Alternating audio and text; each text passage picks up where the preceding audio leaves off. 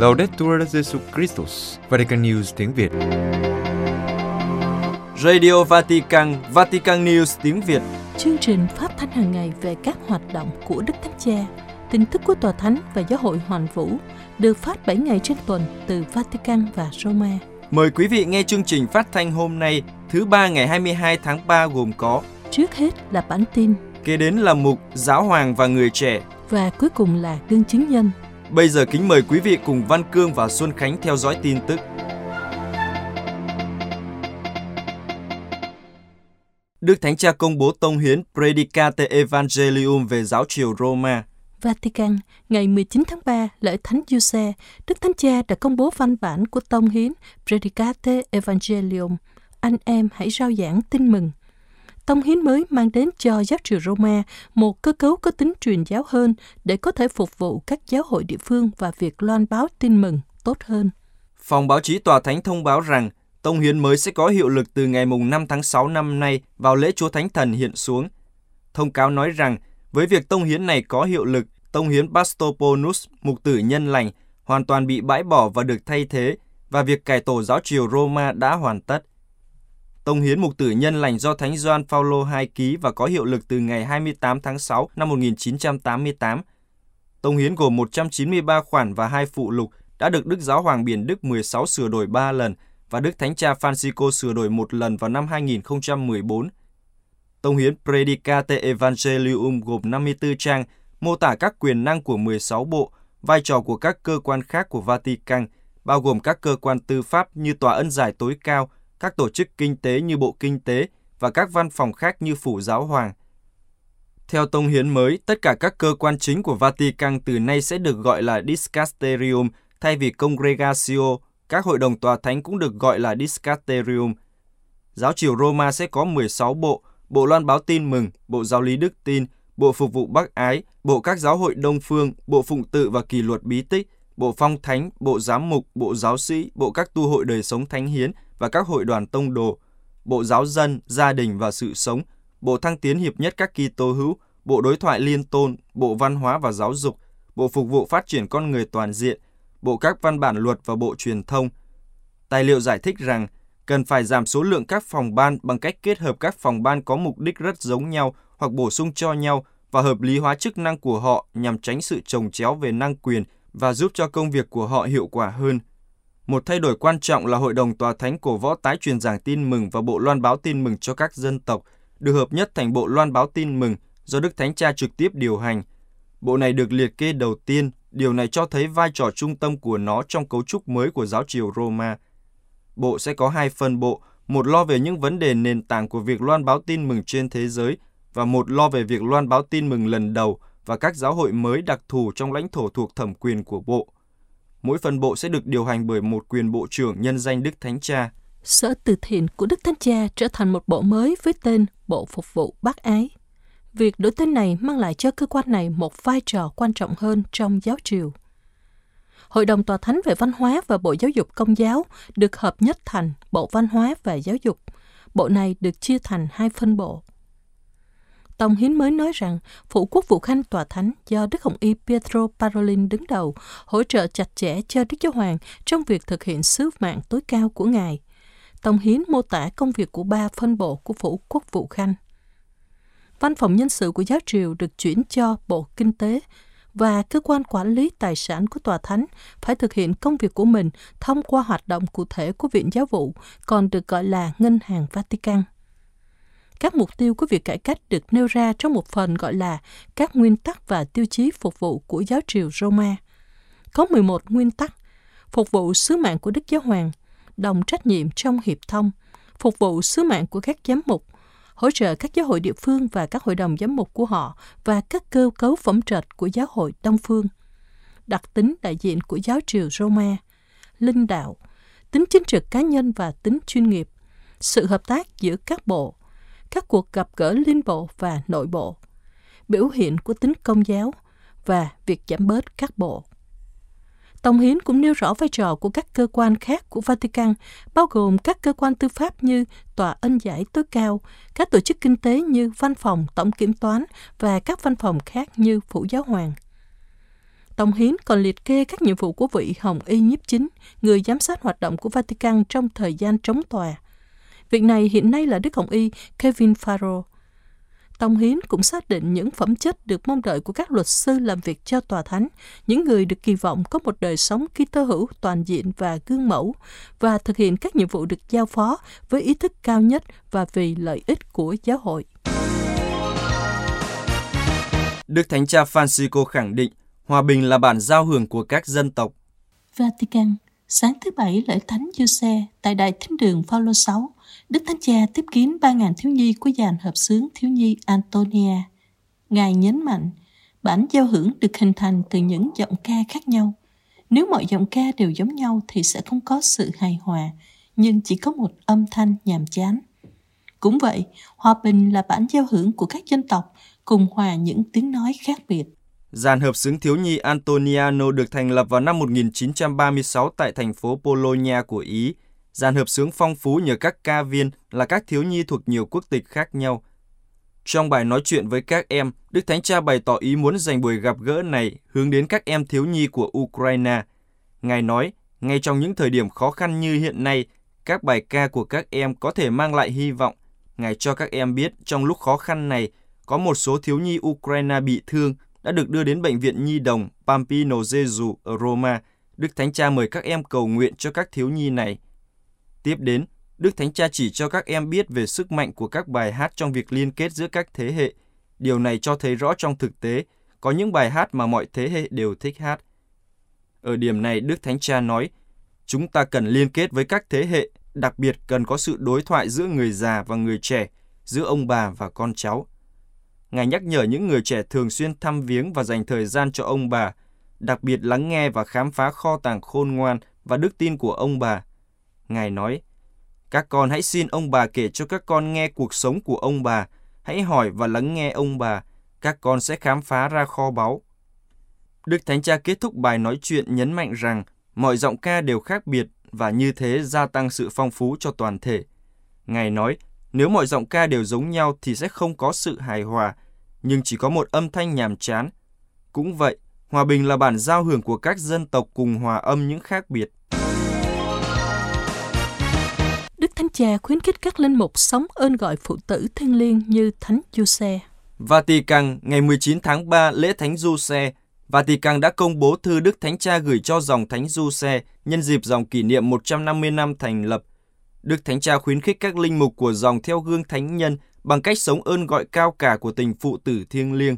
Dòng Thánh Giuse được Thánh Leonardo Muriando thành lập vào thế kỷ 19, dấn thân trong hoạt động giáo dục và đào tạo luân lý cho thanh thiếu niên nghèo và gặp nguy hiểm. Dòng đang hoạt động ở châu Âu, châu Phi, châu Á và châu Mỹ. Trong thư gửi cho cha Tullio Locatelli, bề trên tổng quyền của dòng Thánh Giuse, Đức Thánh Cha viết – trong sứ vụ, anh em hãy để mình được hướng dẫn bởi gương hiền lành và cụ thể của Thánh Giuse. Như thánh nhân, anh em đừng bao giờ ngừng ngạc nhiên trước những món quà kỳ diệu của Thiên Chúa. Như Ngài, khi làm việc cho Chúa Giêsu và mẹ Maria, đã làm cho cuộc đời mình trở thành dấu hiệu của tình phụ tử cao cả hơn. Đó là tình phụ tử của cha trên trời. Anh em hãy đón nhận lời kêu gọi trở thành những người cha tận tụy cho giới trẻ ngày nay. Đức Thánh Cha nhận định rằng Thánh Muriando đã biết đọc dấu chỉ của thời đại Ngài sống, nắm bắt những vấn đề ở thành phố Torino và đưa ra những cách thế giải quyết hiệu quả. Thánh nhân đón nhận những người trẻ nghèo và bị bỏ rơi vào lòng, giúp nhiều người trẻ không chỉ đối mặt với những nhu cầu trước mắt mà còn chuẩn bị cho một tương lai tốt đẹp thông qua giáo dục và học một nghề. Theo Đức Thánh Cha, Thánh Muriando đã làm điều này bằng cách để cho mình được hướng dẫn bởi sự khôn ngoan từ ngàn xưa và mãi mãi hợp thời, đó là sự khôn ngoan của Thánh Giuse. Đức Thánh Cha giải thích rằng được truyền cảm hứng từ Thánh Giuse, Thánh Muriando nỗ lực hết mình trong khiêm nhường và bác ái, khuyến khích mọi thành viên của dòng trở thành một người bạn, người anh em và người cha của những người trẻ đang gặp khó khăn bằng cách kín múc sức mạnh từ niềm xác tín rằng Thiên Chúa yêu thương mỗi người bằng một tình cảm dịu dàng, quan phòng và thương xót. Tòa ân giải tối cao khai mạc khóa học về tòa trong Vatican, khóa học về tòa trong lần thứ 32 do Tòa ân giải tối cao tổ chức đã bắt đầu vào chiều thứ Hai 21 tháng 3. Khóa học được tổ chức hàng năm nhằm giúp cho các tân linh mục và các chúng sinh sắp được chịu chức linh mục có cơ hội suy tư và đầu sâu về bí tích thống hối. Khóa học sẽ kéo dài từ ngày 21 đến 25 tháng 3. Có 800 người đăng ký tham dự khóa học, trong đó có 250 người tham dự trực tiếp và 550 người kết nối từ xa. Khóa học sẽ đề cập đến các đề tài về luân lý và giáo luật và cũng cung cấp việc cập nhật sâu rộng về kỷ luật của bí tích thống hối, việc ban bí tích thống hối và các năng quyền cụ thể của Tòa ân giải tối cao. Đặc biệt, khóa học sẽ đề cập đến các trường hợp đặc biệt và sự nhạy cảm hiện tại liên quan đến thừa tác vụ giải tội và ưu tiên việc giải quyết các trường hợp phức tạp cần sự phân định và lòng thương xót của giáo hội. Trưa ngày 25 tháng 3, ngày kết thúc khóa học, các tham dự viên sẽ tham dự buổi yết kiến Đức Thánh Cha. Khóa học sẽ kết thúc với nghi thức thống hối do Đức Thánh Cha chủ sự tại đền thờ Thánh Phêrô vào lúc 5 giờ chiều. Trong diễn văn khai mạc khóa học vào chiều 21 tháng 3, Đức Hồng Y Mauro Piacenza, tránh tòa ân giải tối cao nhắc rằng bí tích hòa giải, bí tích chữa lành cũng là bí tích của niềm vui, niềm vui tự nhiên và siêu nhiên, niềm vui nhân bản và niềm vui Kitô giáo. Từ đó Ngài nhấn mạnh rằng việc ban bí tích hòa giải, sứ vụ chữa lành của bí tích giải tội phải là ưu tiên của mọi linh mục, mọi kế hoạch của đời sống giáo xứ và mục vụ, ưu tiên ngay cả trong mọi kế hoạch mục vụ của giáo phận. Nếu hoàn cảnh mục vụ không cho phép thường xuyên trung thành với bí tích hòa giải, Đức Hồng Y khuyến khích các linh mục tạo ra các cơ hội. Ngài nói, cần phải bày tỏ sự sẵn sàng của mình cho những nơi có xưng tội thường xuyên hơn, hoặc đơn giản hơn là trung thành kiên quyết với những thời gian và địa điểm được chỉ định. Dành thời gian ở đó để cầu nguyện và nghiên cứu, và cầu xin Chúa đánh thức trong tâm hồn của các tín hữu lòng khao khát được hòa giải trong bí tích. Các giám mục châu Âu kêu gọi đàm phán cho cuộc chiến ở Ukraine.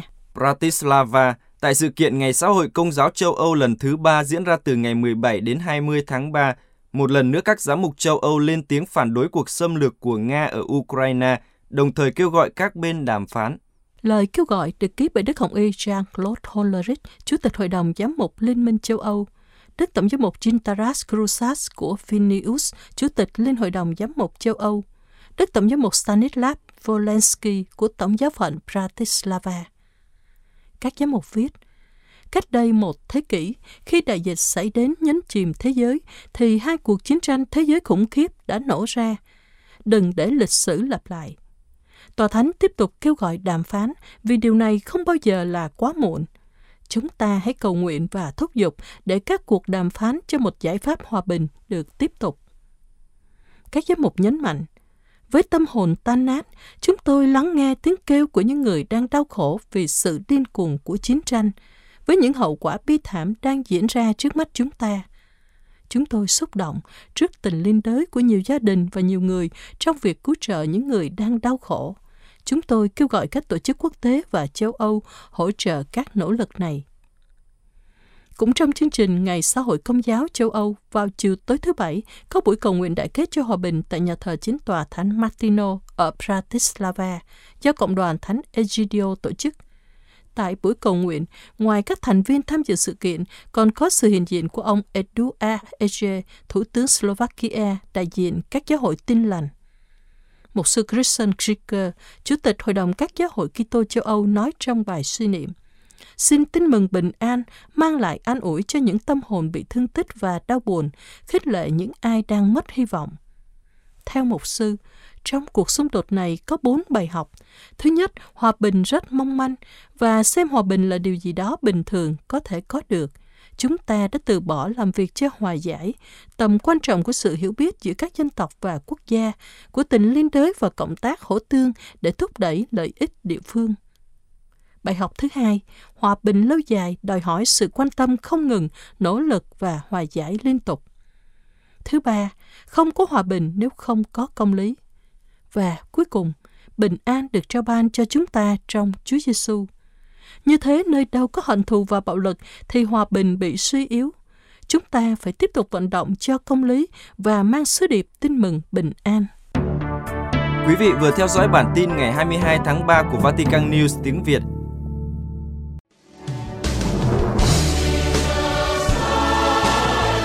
Vatican News tiếng Việt Chuyên mục giáo hoàng và người trẻ.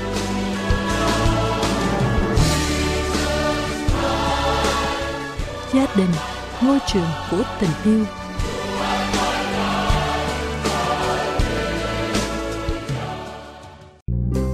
Xin chào, chào mừng các bạn quay trở lại với chương trình Giáo Hoàng và Người Trẻ và như thường lệ với người dẫn là mình, Jen Kabur và Trung Hưng. Các bạn thân mến, chương trình Giáo Hoàng và Người Trẻ là một không gian gặp gỡ giữa những giáo huấn và quan điểm của giáo hội. Với những quan điểm, suy tư và chia sẻ của những bạn trẻ hôm nay. Chương trình mong muốn là nhịp cầu kết nối tư tưởng, là không gian kết nối tiếng nói và chung tay vào hành động vì tin mừng các bạn nhé. Các bạn thân mến, ở suốt tuần rồi thì chúng mình đã cùng với nhau tìm hiểu một chút về góc nhìn giáo hội về gia đình.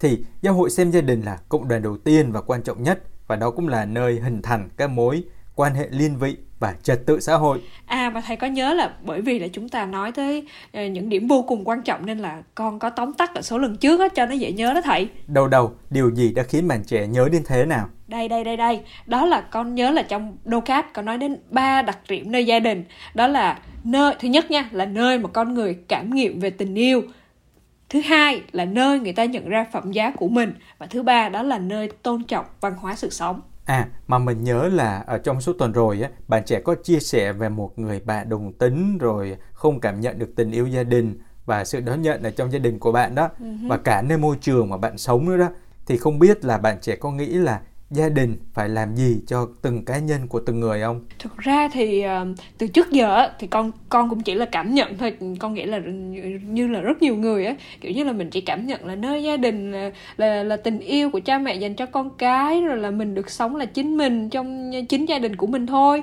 Nhưng mà khi mà nghe được nhiều câu chuyện của nhiều người bạn á và nhận ra là rất nhiều trong tụi con à, cùng nói chuyện với nhau. Và tụi con à, chỉ ở với gia đình khoảng 18 19 năm. Rồi, rồi nhưng rồi sau đó là đi xa lâu lâu mới về nhưng mà thật sự ai cũng thấy là nó ảnh hưởng mãi mãi và gắn liền với mình đó là gia đình. Nên là đôi đôi khi đôi đôi khi con cũng suy nghĩ đôi chút về việc là gia đình trao cho từng con người điều gì á. Vậy thì bạn trẻ có muốn biết câu trả lời bây giờ luôn không? Ừ, mở ngay sách đố cát ra thôi chứ gì. Con biết là thầy chỉ hỏi hỏi để dẫn vào đố cát thôi. Mà đó là câu số bao nhiêu vậy thầy? Đây câu số 117 nhé. Ok ok vậy thì để con đọc luôn nhé.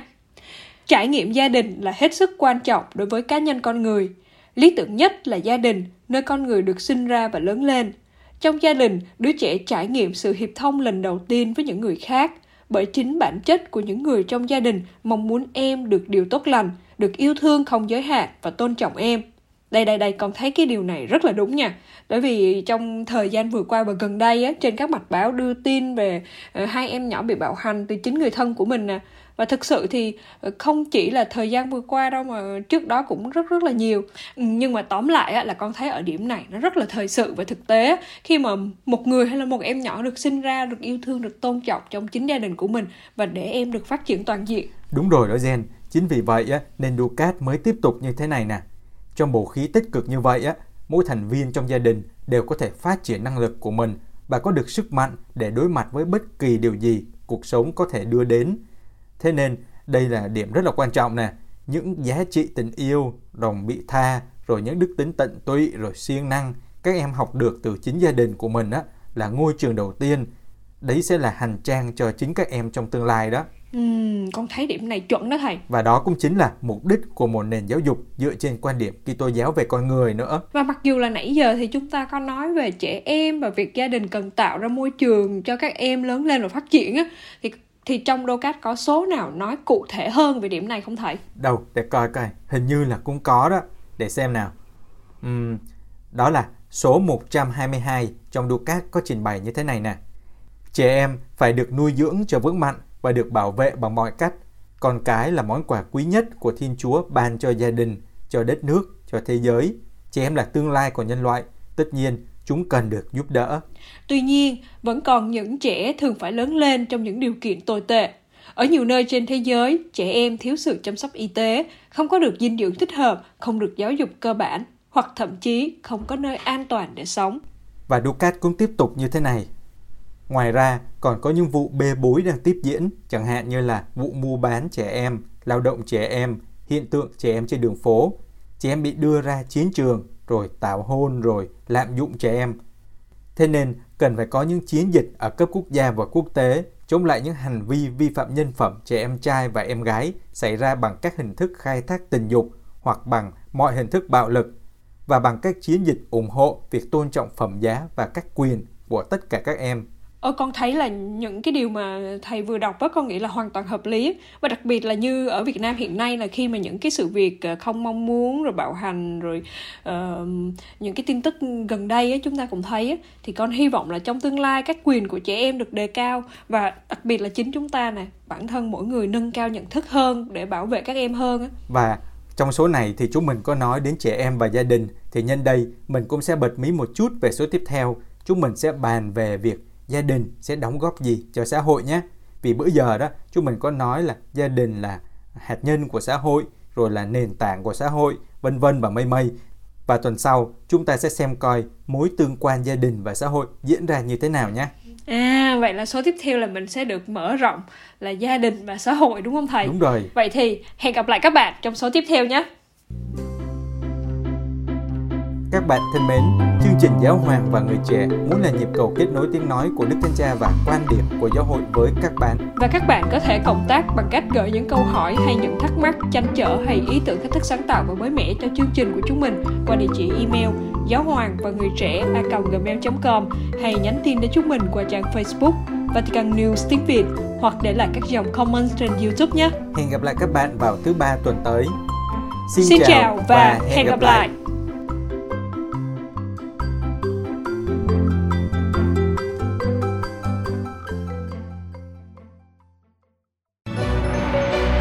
Vatican News tiếng Việt. Chuyên mục Gương chứng nhân. Câu chuyện đằng sau bức ảnh người đàn ông ôm chân thánh giá giữa hỗn loạn chiến tranh ở Ukraine.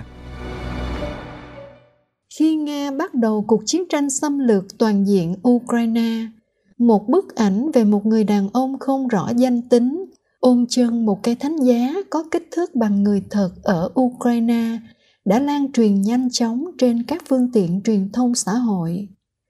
Bức ảnh được nhiếp ảnh gia Denis Melnichuk chụp bên ngoài đan viện và nhà thờ dòng Bernardino ở Elviv hôm 24 tháng 2.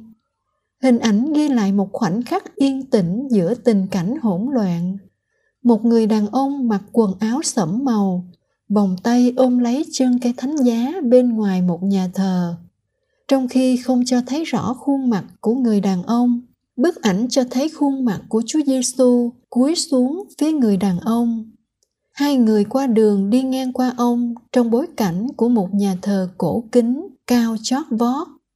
Nhiếp ảnh gia Melichuk nói với hãng tin CNA, tôi cảm thấy trái tim mình rung lên vì không thể tin được và bị sốc ngoài ra tôi cảm thấy niềm tin đang trỗi dậy trong trái tim mình nhiếp ảnh gia phát hiện ra người đàn ông khi đi bộ đến nhà thờ để cầu nguyện ông kể đó là khoảng 3 giờ sau khi bom nổ ở Kiev. Những dòng người đông đảo tại các ngân hàng, hiệu thuốc và cửa hàng khi mọi người đang cố gắng tích trữ do không chắc chắn điều gì sẽ xảy ra tiếp theo. Thay vào đó, người đàn ông này đã cầu nguyện dưới chân thánh giá. Trong chú thích cho bức ảnh, ông Melnichuk nói rằng ông và bà Ania, vợ ông, thức dậy sau một cuộc điện thoại cảnh báo rằng Kiev đang bị đánh bom. Ông viết trên Facebook, trước khi đi về phía đông tới Chernobyl, Ukraine, chúng tôi đã đi mua hàng tạp hóa và rút thêm tiền từ máy ATM chúng tôi đã đứng xếp hàng khoảng một giờ đồng hồ để đến lượt vào máy và phát hiện ra rằng mỗi người chỉ được rút giới hạn 100 đô la. Thực tế của tình trạng thiết quân luật vừa ập đến với chúng tôi.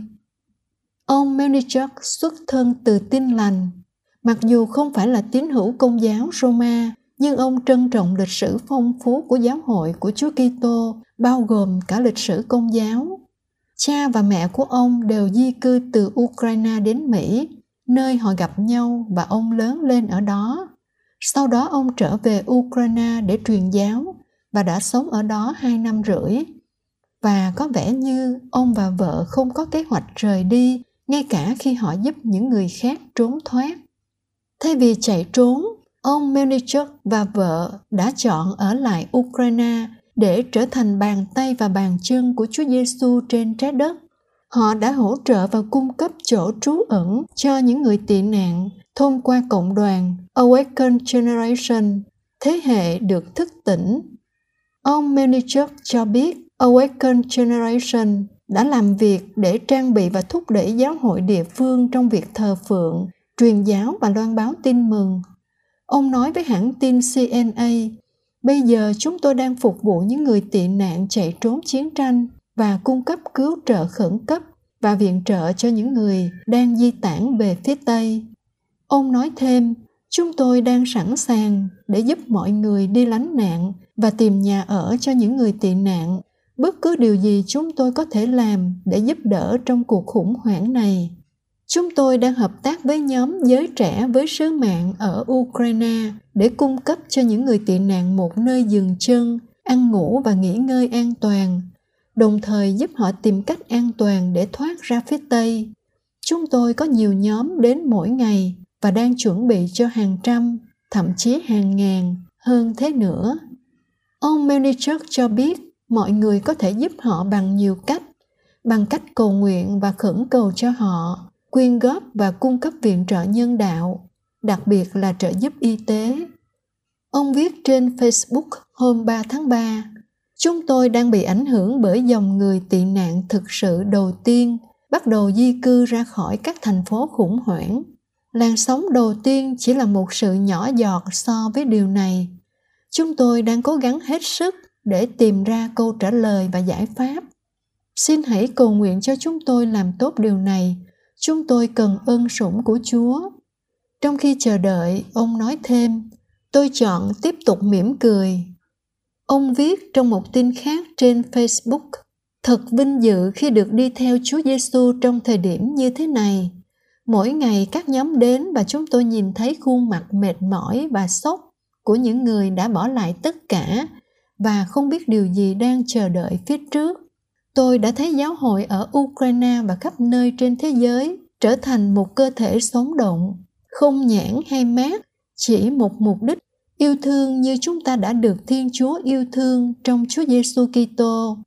Và ông cầu xin, xin các bạn hãy cầu nguyện cho việc bảo vệ Ukraine và cho những người cầm quyền, những người phải đưa ra quyết định, cho các thường dân bị thương xin cầu nguyện để vũ khí bị tắc nghẽn và đạn không nổ. Cầu nguyện cho sự bình yên trong trái tim.